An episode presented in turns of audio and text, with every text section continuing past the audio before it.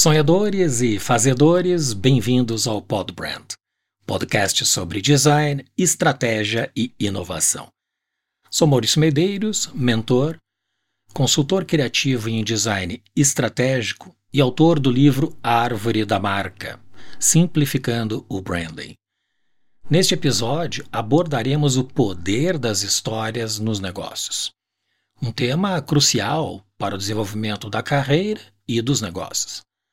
Nosso convidado é Bruno Scartozzoni, fundador da Storytalks, uma consultoria especializada em storytelling e expressão no ambiente empresarial. Exploraremos como a narrativa eficaz pode ser uma ferramenta fundamental na construção de confiança e no estabelecimento de relações autênticas com clientes e stakeholders. Discutiremos também o impacto do equilíbrio entre a emoção, intuição e lógica nas apresentações de negócios e como esses elementos podem influenciar sucesso num projeto ou uma ideia. Esta conversa promete insights valiosos para todos aqueles que buscam inovar e causar impacto no mundo dos negócios. Bruno, seja muito bem-vindo. Maurício, agradeço demais o convite e é uma honra estar aqui nesse espaço. Excelente, Bruno. Eu é que agradeço a aceitação do convite. É uma alegria te ter no Podbrand. Entrando no tema, na esfera dos negócios, construir e manter a confiança é fundamental. Em projetos novos, especialmente estabelecer uma base sólida de confiança com stakeholders, que são as pessoas que, de alguma forma, são impactadas pelo projeto, é essencial para o sucesso, seja em uma startup buscando investidores ou uma empresa estabelecida apresentando um novo produto ou uma ideia. A confiança é o alicerce sobre o qual relações comerciais são construídas. Então, eu começo pelo fundamento do tema. Defina para a gente o conceito de storytelling. Olha, storytelling nada mais é do que a arte de contar histórias ou um conjunto de técnicas que normalmente são utilizadas por pessoas da indústria do entretenimento, né? Então aqui eu estou falando de roteiristas, diretores de cinema, escritores, dramaturgos, enfim, gente acostumada a contar história para grandes públicos. O que acontece é que de algum tempo para cá, nos últimos mais ou menos 15 anos, se descobriu por uma série de motivos que essas técnicas poderiam ser utilizadas também no mundo dos negócios. E aí, numa multiplicidade de frentes, digamos assim. Né, você pode utilizar essas técnicas do storytelling desde em apresentações, por exemplo, que eu acho que é a possibilidade mais famosa aí, né, o que as pessoas mais buscam, até, por exemplo, em publicidade, né, que também não tem grandes novidades aí, né? A publicidade vem contando histórias há muito tempo. A novidade é justamente o mundo dos negócios olhar para isso de uma maneira mais estruturada. Antigamente, contar histórias dependia muito do, do feeling ou da intuição ou de um talento natural de alguém, de um grande líder, por exemplo. De uns 15 anos para cá, o mundo dos negócios passou a olhar para isso e passou a tentar aprender sobre essas coisas de uma forma bem mais estruturada do que antes. E aí o que eu faço nesse sentido é fazer essa tradução, né? Do mundo do entretenimento para o mundo dos negócios. Perfeito.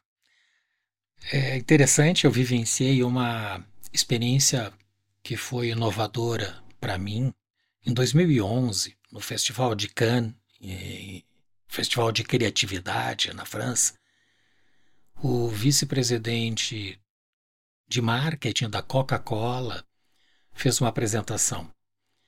E enquanto ele narrava a apresentação, na tela ia se construindo um cenário relativo àquilo que ele estava dizendo através de ilustrações. Método que hoje está bem difundido.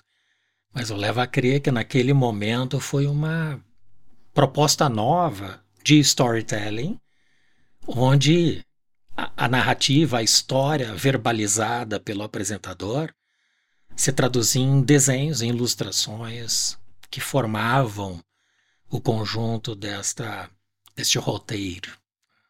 Como se constrói e mantém a confiança com clientes, investidores ou público ao qual apresentar um novo projeto ou ideia?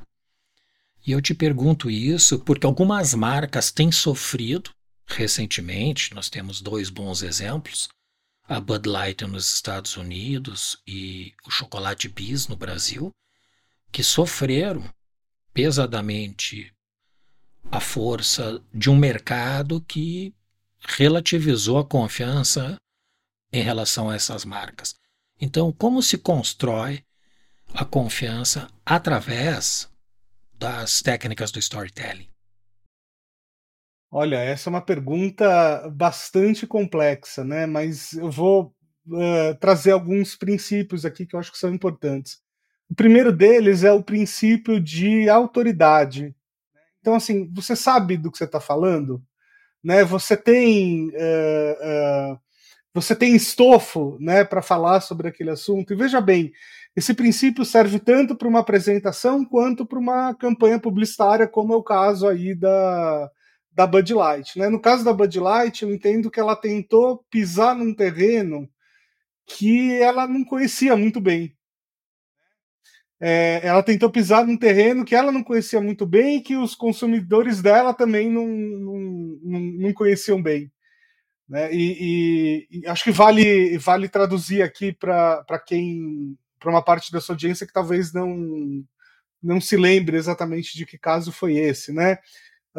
A Bud Light é uma marca muito ligada ao típico caipira americano, né? Aquele americano que vive ali no interior dos Estados Unidos e tem uma visão de mundo muito específica, né? É o cara que gosta de atirar com armas e acompanhar a corrida de NASCAR, e não tem nada de errado com isso, é um modo de vida, tá tudo certo.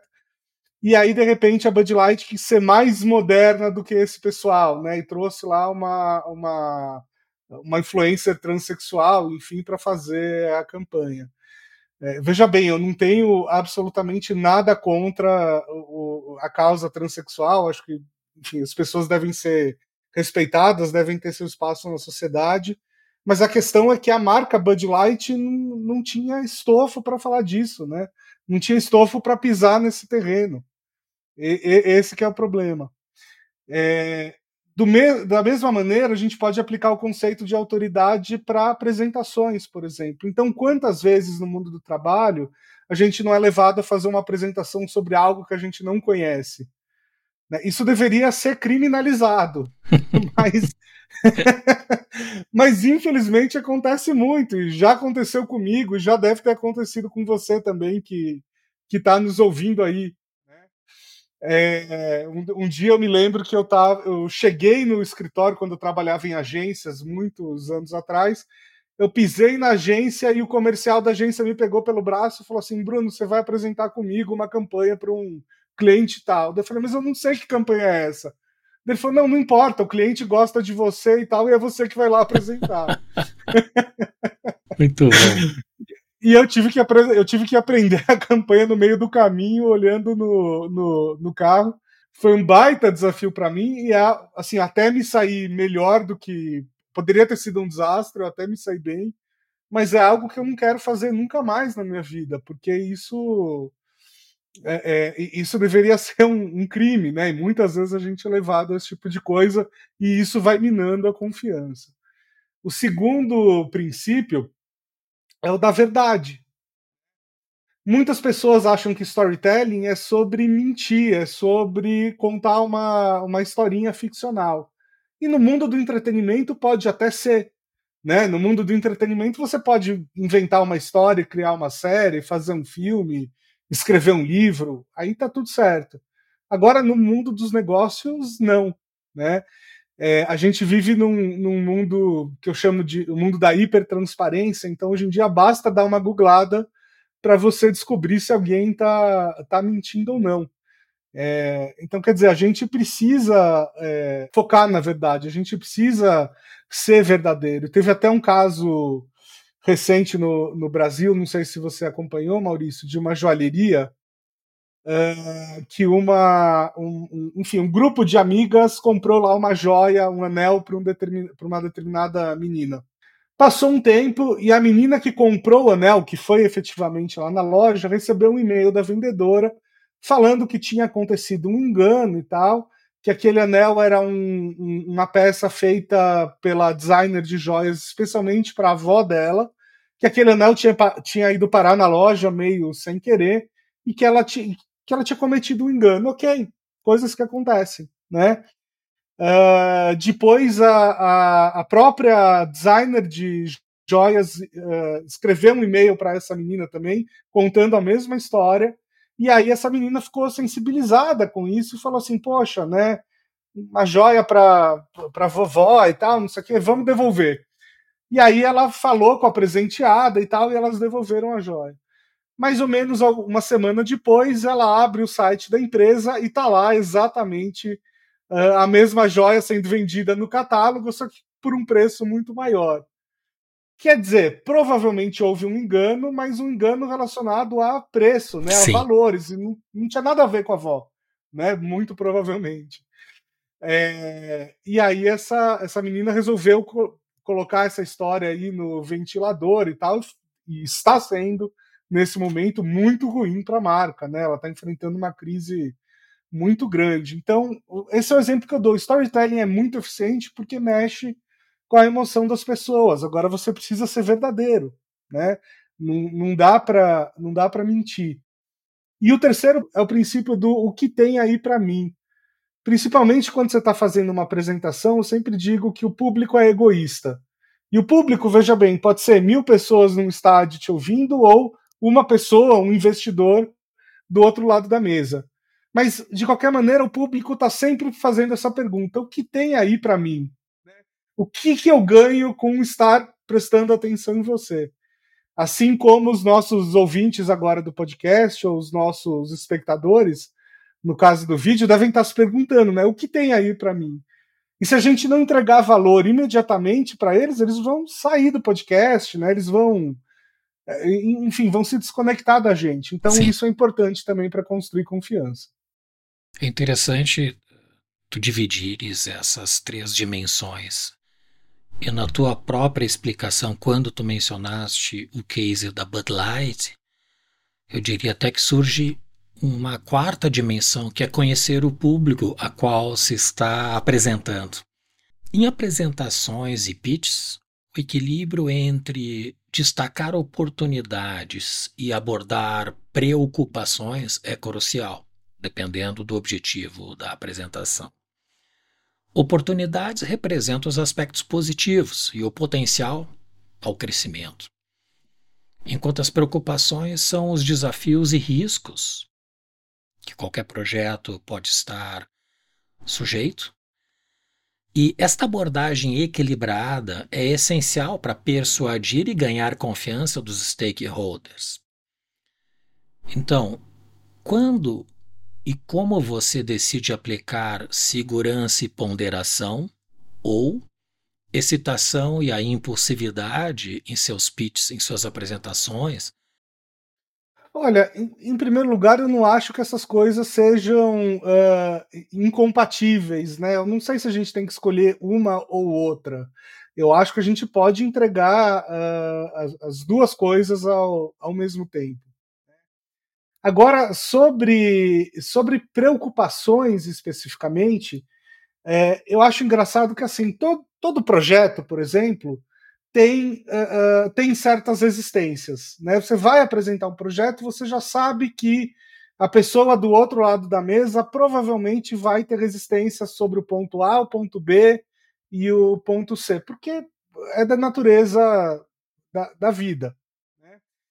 E o que eu acho engraçado é que muitas vezes as pessoas evitam falar das preocupações como se as preocupações fossem sumir da cabeça das pessoas, né? E elas não vão. O que eu sempre tento sinalizar para os meus alunos é que a gente precisa mitigar as preocupações.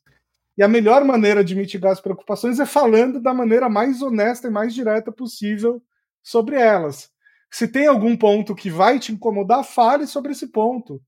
Inclusive, se você quiser abrir sua apresentação direto nesse ponto, melhor, porque vai tirar essa preocupação da mesa, digamos assim, e aí vai sobrar espaço para você trazer as coisas mais positivas. Agora, sobre excitação e ponderação, eu acho que na era da inteligência artificial, excitação é justamente uma das coisas que nos diferenciam, né? Que diferencia o ser humano de uma máquina, que é você conseguir demonstrar ali alguma empolgação, algum entusiasmo. Né? Então, fazer uma apresentação completamente fria e, entre aspas, mais ponderada, isso, sinceramente, daqui a pouco a inteligência artificial vai fazer sozinha, né? Inclusive, eu sei que já tem pesquisas onde você cria um avatar seu para participar de uma reunião no seu lugar. Eu li sobre isso outro dia, fiquei embasbacado. Mas olha só, poderia criar um avatar meu aqui em tese e falar, avatar, vai lá participar do podcast do Maurício. O avatar daria respostas provavelmente muito corretas, porque ele não ia se esquecer de coisas, ele não ia gaguejar, ele não ia ter que parar para regravar alguma coisa. Por esse lado, talvez fosse até uma melhor entrevista. Mas onde é que eu me diferencio do meu avatar? É justamente nessa excitação, né? É aí, na conexão emocional com quem está nos ouvindo ou assistindo. Então, não acho que essas coisas sejam uma escolha de um ou outro. Perfeito. Na tomada de decisões dos negócios, equilibrar emoção, intuição e lógica é um desafio complexo. A emoção traz paixão e energia. A intuição oferece insights além da análise racional, enquanto a lógica assegura uma base sólida e racional para decisões. Como você equilibra o uso de emoção, intuição com a lógica, necessária para a apresentação de um produto, um negócio ou ideia que justifica para convencer investidores, clientes, o público na qual você está tentando engajar nesta ideia? Sabe, Maurício, essa pergunta não é nova e ela já foi respondida por Aristóteles, lá na Grécia Antiga. Aristóteles falava que todo discurso, que a gente pode traduzir aqui como toda apresentação, né, é quase a mesma coisa, então toda apresentação tem três pilares, né, logos, ethos e pathos. Ethos é a famosa carteirada, né? Quem sou eu? Por que eu estou aqui falando sobre isso? Qual é a minha autoridade sobre o assunto? Para conectar lá com o começo do nosso papo aqui. Logos é justamente a parte lógica, né? Então, os dados, os números, enfim, os gráficos e por aí vai.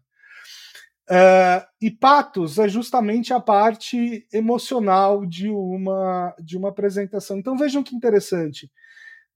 Para Aristóteles, pathos já era aí praticamente 1/3 de uma apresentação. Hoje em dia a gente sabe pelas últimas pesquisas aí da psicologia, neurociência, que emoção é o fator mais importante para conseguir a atenção de um outro ser humano. Por isso que as histórias são tão eficientes, né? Porque elas mexem com emoção. Mas muito antes da neurociência trazer isso para a gente, Aristóteles já falava sobre isso. Agora, o que eu sempre digo é que pathos está sendo cada vez mais importante na sociedade em que a gente vive. Tem um estudo muito interessante que mede a quantidade de frases com algum teor emocional nos discursos de vários presidentes americanos da década de 60 até mais atualmente o Obama, né? Esse estudo foi feito até o Obama. E uma coisa que fica muito clara nesse estudo é que existe uma correlação muito clara, né, de tempo com emoção. Então, quanto mais atual presidente, mais emoção ele coloca no discurso. Então, só para vocês terem uma ideia, nos discursos do Obama, 70% das frases dele tinham algum teor emocional. Nos discursos do John Kennedy, lá na década de 60, 23% das frases dele tinham algum tipo de teor emocional. Veja só, isso não significa que é mais eficiente ter emoção hoje do que na década de 60. A eficiência é igual. O que significa é que, na época do Kennedy, ele estava concorrendo contra poucas coisas pela atenção das pessoas. Naquela época, qualquer coisa que um presidente americano falasse reverberava naturalmente, porque não tinha muita informação circulando. Hoje em dia, se um presidente, se um político, se um líder, enfim, se ele não coloca um pouco mais de emoção no discurso, ninguém compartilha, ninguém comenta, ninguém curte, ninguém manda pelo zap, né? A mídia não vai repercutir também. Então, eu diria que hoje é mais do que um terço aí na distribuição do Aristóteles de emoção que a gente precisa colocar se a gente quiser a atenção das pessoas, né? Tu mencionaste que a emoção é o principal fator que atrai a atenção.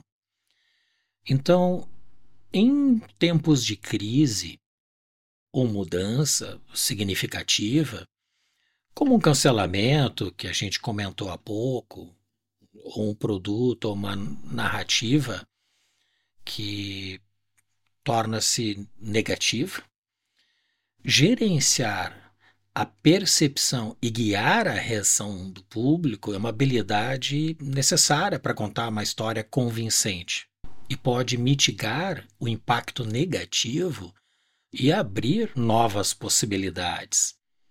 Então, de que forma o storytelling pode ajudar neste processo? Olha, essa é uma pergunta difícil, né?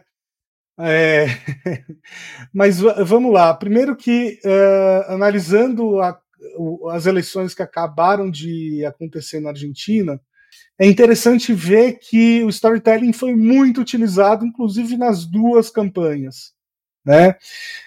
O Milei contando uma história de renovação, né, de reformas, enfim, da Argentina precisa avançar, etc. E do outro lado, o Massa contando uma outra história, né, uma história muito ligada ao orgulho do país, né, muito ligada tentando também a vilanizar o Milei. E veja só, aqui eu não tô entrando em julgamentos, não me importa. Como você disse, storytelling e comunicação é muito mais sobre percepção do que sobre fatos, né? Então eu não sei exatamente quais são os fatos, eu não sou argentino, eu não moro na Argentina, eu não tô lá, não sou um especialista no país. Mas as percepções são essas, um contando uma história de romper com um modelo, e o outro contando uma história de, não, peraí, você não vai deixar o vilão vencer. Acho que eu posso falar com mais propriedade das experiências brasileiras, né, porque eu estou aqui. Se a gente pegar as últimas eleições presidenciais brasileiras, 18 e 22, os candidatos que tiveram maior votação, ou seja, aqueles que chegaram no segundo turno, foram aqueles que conseguiram se conectar emocionalmente com o público. E aí eu sempre gosto de trazer o exemplo da terceira via, né? Todo mundo falava da tal da terceira via no ano passado, foi no ano passado, né? Ah, a terceira via vem aí e tal, não sei o quê, e nenhum candidato da terceira via se materializou, digamos assim. Acho que isso aconteceu por vários motivos, mas um dos principais motivos é que nenhum desses candidatos conseguiu se conectar emocionalmente com o público. Nenhum desses candidatos conseguiu contar uma história convincente. Então, quando a gente pensa em marketing político, em comunicação política, você ter essa habilidade de mudar a percepção das pessoas e fazer as pessoas embarcarem na sua história é muito importante.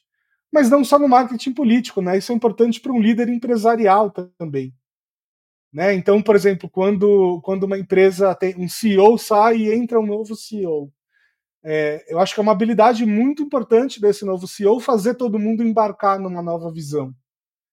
Né? E ali não tem eleições, né? Ali ele precisa fazer isso e acabou. Tu mencionaste que o storytelling tem uma origem na indústria do entretenimento. Os roteiros, os storyboards, toda essa... Digamos que uma história em quadrinhos seria um storytelling ilustrado, né? Talvez um dos precursores tenha sido o Walt Disney, o Hanna-Barbera. Quando você ensina storytelling para profissionais, qual é a habilidade mais difícil para eles dominarem e como você os ajuda a superar isto? Olha, ótima pergunta. Eu acho que a maior dificuldade, né, que os meus alunos normalmente têm é a dificuldade de superar certos paradigmas corporativos. Então, existe uma ideia que assim, todo mundo sempre fez assim, sou eu que vou fazer diferente? Né? Então, vou pegar um exemplo aqui de apresentações, tá? Eu falo muito sobre utilizar a emoção, né? Sobre fazer uma abertura com impacto, enfim, eu trago uma série de conceitos das histórias lá do cinema e tal, e tento aplicar isso nas apresentações. As pessoas olham e falam assim, legal, Bruno, faz total sentido tudo que você está falando. Mas sabe qual é o problema? O problema é que nessa empresa existe uma cultura onde as pessoas estão fazendo apresentações há 50 anos do mesmo jeito. Sou eu que vou quebrar esse paradigma?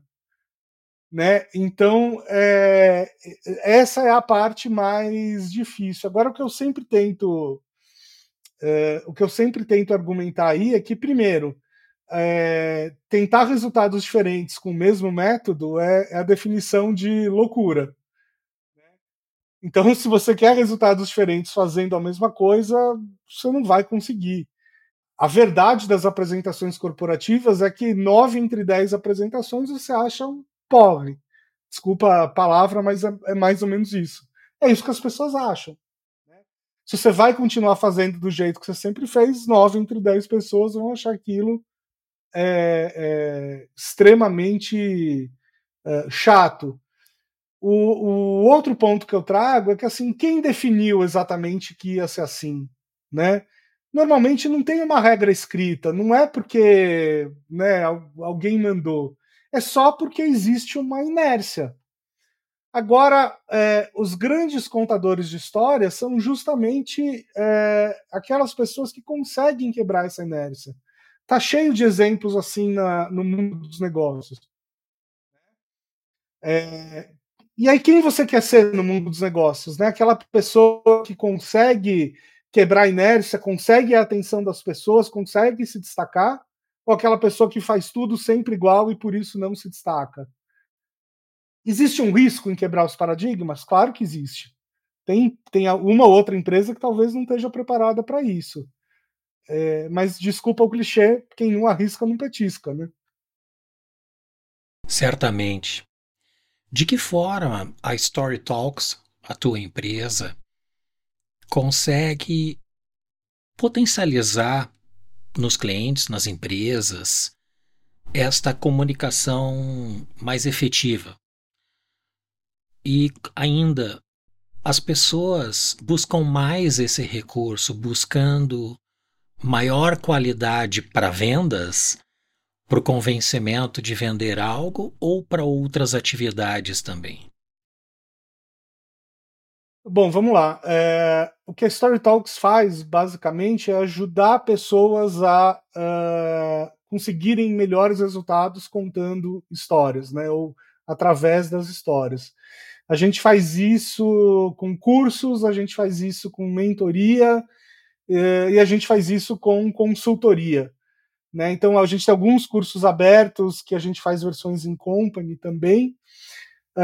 A gente tem mentorias que são processos para indivíduos e consultoria que são processos para marcas. Agora, quando você me pergunta se as pessoas procuram isso para vendas ou para outras coisas, veja só, no fundo eu acho que tudo é vendas, né? É claro que tem aquela venda que é a venda mesmo, né? Eu preciso te vender um produto, mas se você estiver lidando com uma causa também é uma venda, de alguma maneira. Se você estiver lidando com marketing político, né? É uma venda. Se você estiver lidando com... Olha, eu vou te dar um exemplo. Uma vez, eu num curso que eu estava dando, eu sempre fazia um exercício que eu falava assim, olha, vocês podem contar a história que vocês quiserem, mas vocês precisam ter um objetivo, e esse objetivo precisa estar declarado. Porque se você não tiver um objetivo, vira uma aula de cinema, né? Uma aula de expressão artística, e não é sobre isso que a gente está falando. E aí a maioria das pessoas escolhem objetivos corporativos, né? Eu quero vender um produto, quero uma causa e tal. E aí um cara falou assim, posso escolher um objetivo pessoal? Eu falei, pode, mas que objetivo é esse? Daí ele falou, eu quero convencer minha esposa a comprar uma SUV. Muito bom. E ele fez o exercício dele, enfim, ele criou a história dele lá para convencer a esposa dele a comprar uma SUV. Ficou uma ótima história e isso é uma venda também. Basta saber agora se a esposa aceitou a compra da SUV. Isso eu nunca fiquei sabendo, não tive mais contato com ele. Mas minha esposa está tentando me convencer aqui há um tempo a gente a trocar os móveis da sala, por exemplo. Isso é venda também, né? Certo. É pura venda. Eu concordo. Toda narrativa, no sentido de trazer um contexto ou verbalizar um contexto, tem um propósito. Esse propósito pode ser traduzido, né, como uma venda de ideia. Muito bem. Bruno, nós chegamos agora ao Pinga Fogo. São 3 perguntas rápidas que eu faço a todos os convidados. As respostas devem ser diretas e sucintas. Primeira delas, quais são as virtudes do empreendedor de sucesso? Olha, pela minha experiência, uma das coisas mais interessantes de gente de sucesso, eu vou falar de gente de uma maneira geral, tá? Não só empreendedores, mas CEOs de sucesso, executivos de sucesso, enfim, gente que chegou no topo de sua área, independente da área. É que essas pessoas estão muito abertas a aprender, né? E isso é que o diferencia, é o que eu vejo que mais diferencia alguém que chegou no topo do que alguém que não chegou. Então, uma coisa engraçada é que às vezes me contratam para fazer uma mentoria, por exemplo, com um CEO de uma empresa. O CEO, normalmente, ou CEO ou a CEO, né, não quero ter vieses aqui, normalmente tem zero resistência a novas ideias. Eu chego lá e falo assim, olha, contar uma história assim, assado, se você usar a emoção é mais eficiente e tal. Mesmo que a pessoa seja um engenheiro de formação, por exemplo, né, ou seja, uma pessoa mais quadrada, ela vai falar assim, é assim, tá bom.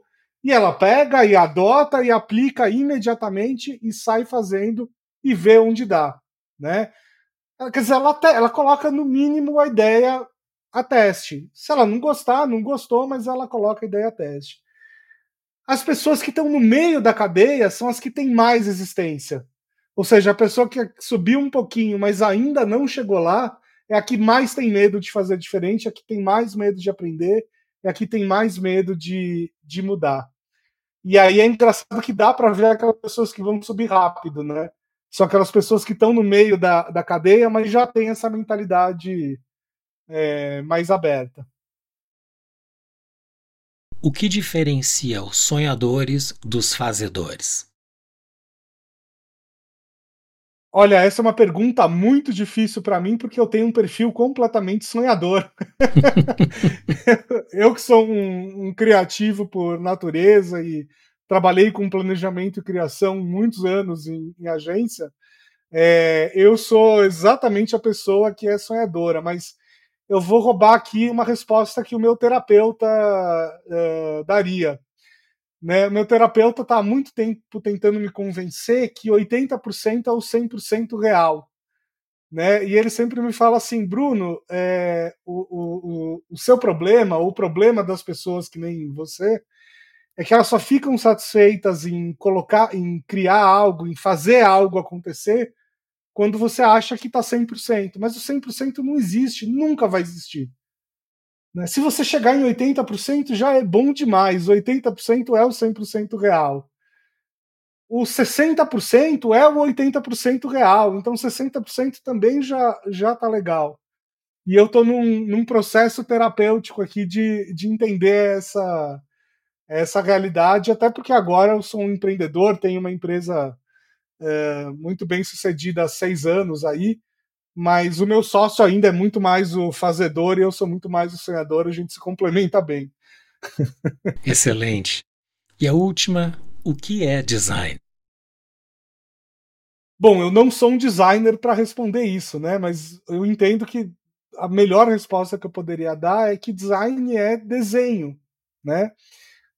Inclusive na tradução mais literal. Design, para mim, na minha área de atuação, ou seja, contar histórias, é desenhar emoções, né? Tudo que...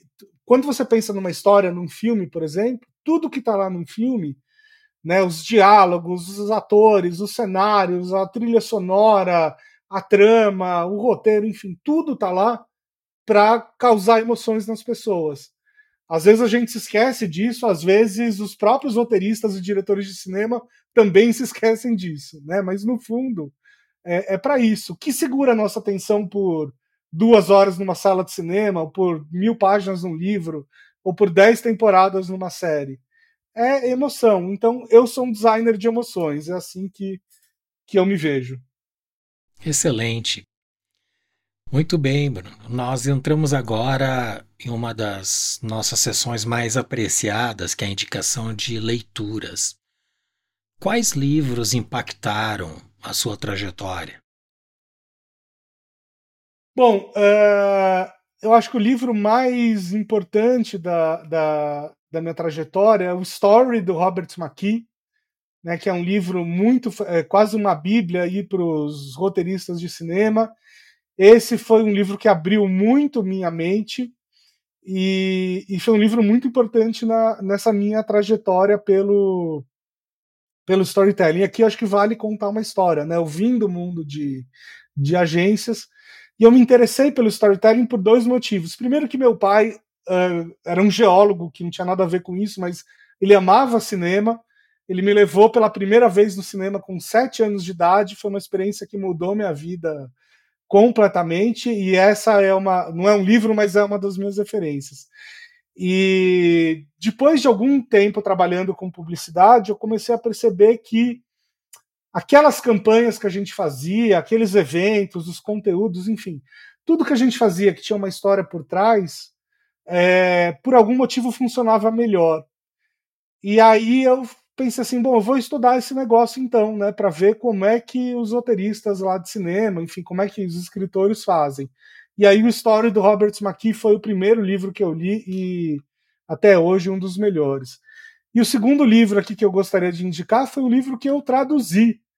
Né? E não é só porque eu traduzi, não. É porque é um livro que, em traduzir, né? Traduzir é como reescrever o livro.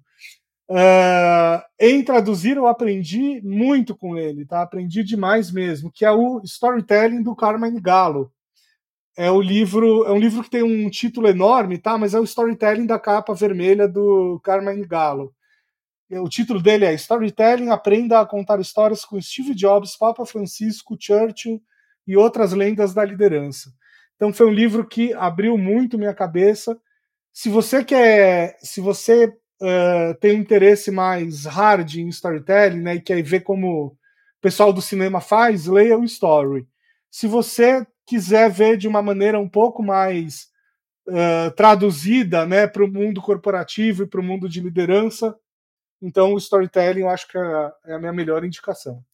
Eu gostaria também de trazer um livro que foi indicado pelo Antônio D'Alessandro, acredito que episódio 19,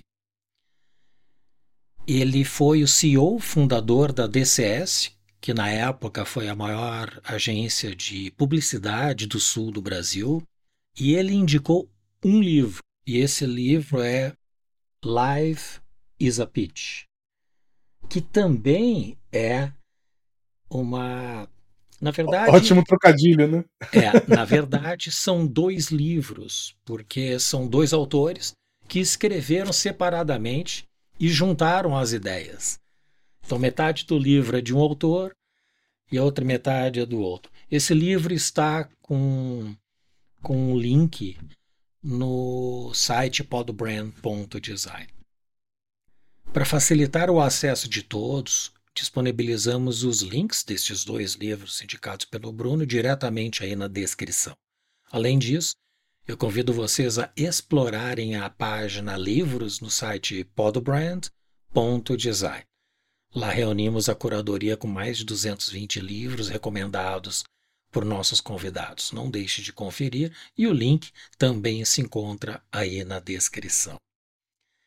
Bruno, eu tenho ainda a pergunta final que foi feita pelo Júlio Alves, fundador da consultoria JA Strategy e que esteve na semana passada no Podbrand. Ele formulou essa questão sem ter ideia de que seria você o nosso próximo convidado. Então, neste momento da inteligência artificial, qual é a importância da inteligência humana para o futuro? Olha, eu acho que é o nosso único diferencial competitivo, né? Na verdade, é isso. Eu tenho um filho de 2 anos e 3 meses, né? E, obviamente, embora essa questão ainda esteja longe, eu fico pensando muito sobre como eu vou educar ele, né? Eu vou educar ele para fazer o que exatamente? E eu gostaria muito de desenvolvê-lo, quer dizer, eu gostaria muito que ele se desenvolvesse em 2 áreas diferentes. A primeira é que, assim, eu acho que é importante a pessoa hoje em dia entender, ter uma noção mínima de como ela fala com as máquinas, né? Então, uma noção mínima de programação, uma noção mínima de como fazer um prompt de uma inteligência artificial. Isso é super importante. Agora, do outro lado, eu acho que também é super importante a pessoa conseguir se expressar de uma maneira autêntica, né? Trazer o seu lado humano, porque isso é o que a máquina, eu não vou dizer aqui que ela nunca vai conseguir, mas eu acho que ela vai demorar muito ainda para conseguir chegar lá, né? O que não dá é para ficar no meio do caminho, né? Se você faz algo que a máquina hoje em dia faz, se você faz algo no padrão, se você faz algo na média, você perdeu todo o seu diferencial. Então, seja lá o que ele quiser fazer da vida, não importa se ele vai querer ser engenheiro, médico, administrador, artista, músico, ele precisa aprender a linguagem das máquinas e das pessoas. Perfeito. E se você pudesse fazer uma única pergunta ao nosso próximo convidado, qual seria? Olha, essa é uma ideia muito legal, hein? Você sabe que eu tenho um podcast, eu estou pensando em roubar essa ideia porque é muito legal mesmo. Minha pergunta é a seguinte: todo mundo conta para si mesmo uma história da própria vida. Como sua história te trouxe até esse ponto? Será dado ao nosso próximo convidado na próxima semana. Bruno, chegamos ao final e eu quero te dizer que eu fiquei muito feliz por você compartilhar a tua sabedoria e experiência conosco. Tua contribuição é essencial para inspirar as pessoas a alcançarem sua melhor versão. Muito obrigado por se engajar com o nosso propósito. Eu que agradeço, foi incrível participar aqui, foi uma conversa muito gostosa e acho que os nossos ouvintes e espectadores aí vão se divertir também. Muito obrigado de coração, Bruno. Até breve. Convido você a visitar o site podbrand.design. Lá você encontrará o link de todos os episódios e dos livros indicados por nossos convidados. E se puder, faça um favor a nós e a alguém que você conhece compartilhando este episódio e inscrevendo-se em nosso canal. O mundo precisa mais de sonhadores e fazedores que buscam incessantemente sua melhor versão. Nos vemos na próxima semana, aqui no Podbrand, o podcast do design.